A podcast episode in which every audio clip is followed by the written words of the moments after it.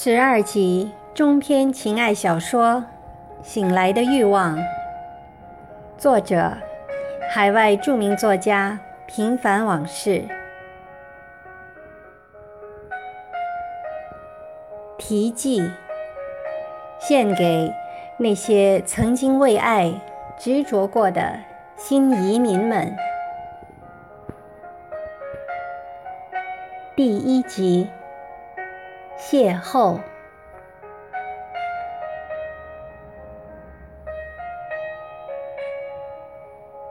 对某些女人而言，一过四十，就开始步入尴尬的人生。除了刻意的矜持，就是怀疑一切的悲观。首先，她们不再拥有花季少女所特有的自信。更缺乏六十岁后回归的淡定，而少许的放纵和暧昧，会使他们的浮躁和脆弱的灵魂得到暂时的安宁和重新找回自我。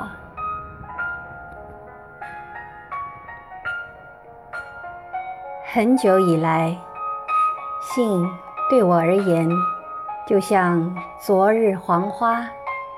或沾满浮尘的挂件，早已淡出我的生活。只是偶尔在镜子中看到自己依旧妩媚无比的酮体时，才恍然意识到自己是个女人，而且还是一个颇具魅力、性感十足的女人。当夜深人静时，我偶尔还会想起那些被岁月尘封的往事。红潮依旧会漫上双颊，让开始发烧的头脑一圈大似一圈的膨胀开来。朝九晚五的工作和琐碎不变的家事，像把钝刀。在流逝的岁月里，把激情和欲望消磨殆尽。大学里当教师的生活，有如置身于安院寺庙里一般。忙碌其中的学者们，大都像永经吃斋的痴人，了无趣味，且虚伪无比，浮夸教条，气氛晦涩。争名夺利、抄袭剽窃、文人相轻，以及为职称趋之若鹜的堕落，弥漫于校园内外，让心智正常的人为之癫狂、厌倦和难以忍受，却寡有潜心学术、推崇高尚人生的纯粹了。值得庆幸的是，在我彷徨困惑之时，却天上掉馅儿饼似的，得到一次去加拿大做访问学者的机会，见见世面，或许还能换一种活法。这是件想起来就能让我心花怒放的大好事。不曾想，出国半年有余。寂寞依旧，更无憧憬中的美丽童话出现，哪怕是昙花一现也好。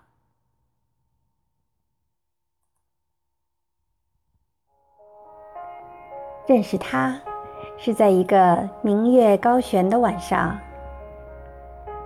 我无意中看到一则消息：教会里的洋人利用晚上时间。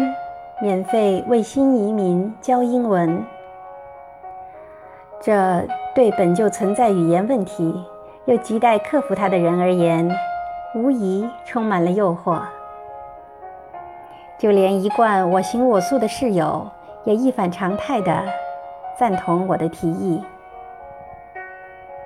那天简单用过晚饭后，我们就步行向离住处不远的教堂走去。既能提高英语水平，又可消磨无聊的时光，岂非两全其美？我心里的如意算盘拨得噼啪作响。我们提前半小时就到了教会，大厅里的人稀稀拉拉，许是彼此不熟悉，所以坐得很散。人数虽然不多。但几乎每张桌子都有几个人。我扫了一眼，竟没有一个认识的。于是我找了个靠窗、为数不多的空桌前坐下来。室友则像蝴蝶一样，在各个桌子间穿梭往来。应酬和交际本来就是他的强项。过了大约十几分钟，突然，一个高大的男子和两男两女有说有笑、旁若无人地走了进来。他显得是有些与众不同，挺拔伟岸的身子，加上霸气十足的男人气质，一下子吸引住许多美眉的眼球。他目不斜视地向前走去。却看似无意，又似有意的，在我的桌前停下了脚步。我顿时感到有种被侵犯的不安，似乎有股逼人的力量正暗暗地向我袭来，又仿佛有一束犀利如刀般的目光，在我的身上轻轻地划过，我的脸。顿时像被炉火戳了似的发起烫来。尽管我连他的五官也没看清楚，我仿佛听到了自己的心跳，但骄傲却让我把头低下来，刻意不看他们一眼，心里却反复重复着同样一句话：有什么了不起的？而他根本无视我的存在，招呼也不打一下，就大咧咧地坐到我对面的位子上。真是个傲慢无礼的家伙！我在心里狠狠地骂着。不一会儿，这张容得下十二个人的大桌子就围满了。我的室友也像嗅到了蜜甜的风儿。挤到他旁边的位子上，安静下来，并用一副极富天才的扮相，学生在老师面前般的卑微，造作的撒娇和非常肉麻的吴侬软语，同他套起近乎来。他众星捧月般的端坐在那里，和桌上除了我以外的所有人。谈笑风生，在别人的一片附和中，肆无忌惮地挥洒似乎与生俱来的幽默感和奔放的豪情，而我就像一道无人问津的小菜，被凉在那里，自然的冷却。我有些恨意，又有些嫉妒。我把脸深埋在圣经的扉页里，遮挡住因尴尬带来的沉重。我甚至愤愤地想，这一切都是拜他所赐。一个多小时的时间，慢得像被卡住的胶片，让同一幅画面定格在荧幕上。我有些落寞，还夹杂着少许的失落感。眼里的英文字母时常变得模糊不清。我心不在焉地跟着老师，机械却笨拙地读着圣经中的话。那天晚上，我甚至没能把一个完整的英文句子写进自己的记忆中。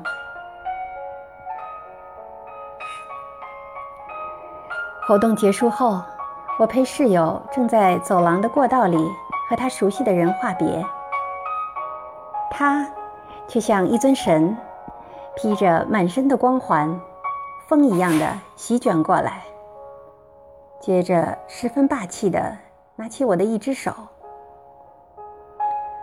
旁若无人的把一张名片放在我的手心里，然后在别人的注视下。盯着我看了几秒钟，接着用一种居高临下却又不容置疑的微笑结束了这一切。我像着了魔法似的，傻傻的愣在那里，一时间竟忘记了自尊，忘记了抗争，浑身颤栗着，仿佛魂魄。被人抓在了手里，他未置一词，转过身去，风度翩翩地消失在人群之中。良久，我的手里还残存着他的体温，依稀能听到他朗朗的笑声。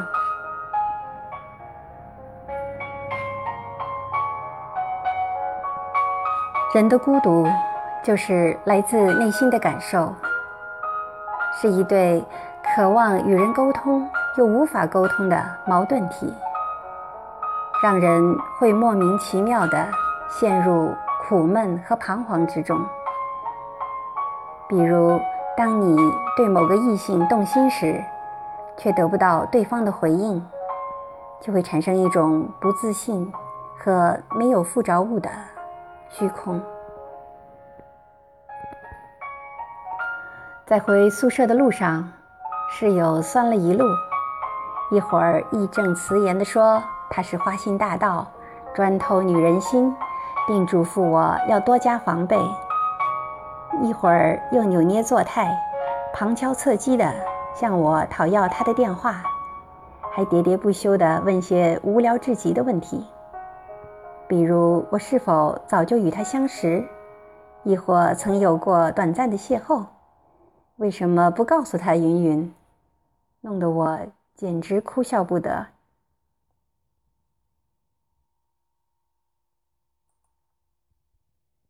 但静下心来想一想，也是啊，我认识他吗？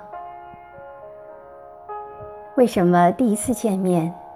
他就能让我的心潮起伏，魂不守舍呢？如果不是，为什么又有一种似曾相识的感觉？我像中了魔咒一般，呆坐在床上，竟一时想不出个所以然来。回到宿舍后，为了表示不在意。我违心的把他的名片放在厅里的餐桌上。等我洗漱完毕，竟发现餐桌上的名片不翼而飞了。我哑然失笑。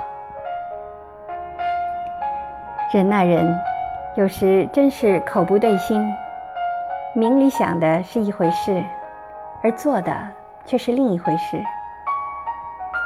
我的室友是如此。而我自己又何尝不是呢？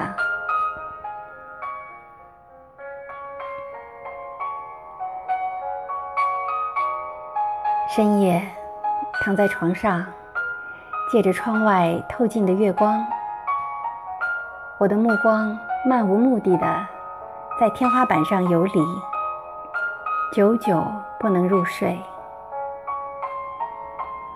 平时。从未注意过的斑迹，突然变得清晰起来，并且放大了许多倍，沿着重重叠叠的边缘向外扩展，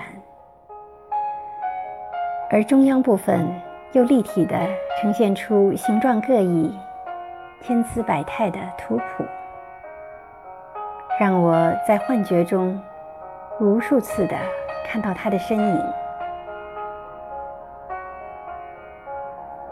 伴随着阵阵肉体的颤栗，那种久违的感觉，再一次带着浪漫的色彩，光顾了我的身心。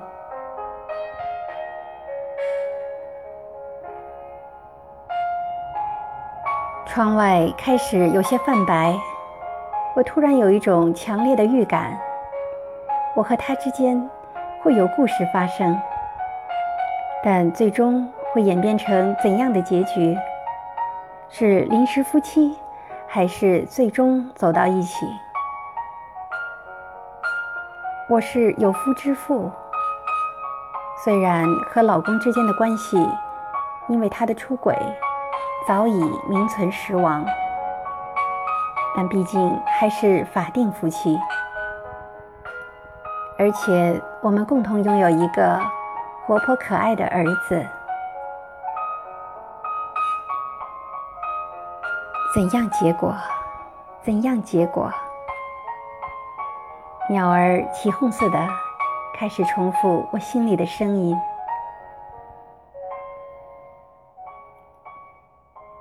那一夜，我根本就没有合眼，眼睁睁地看着窗外的天一点一点地亮起来，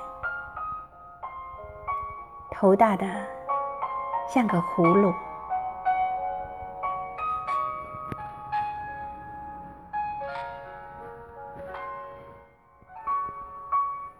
敬请继续关注第二集。躁动。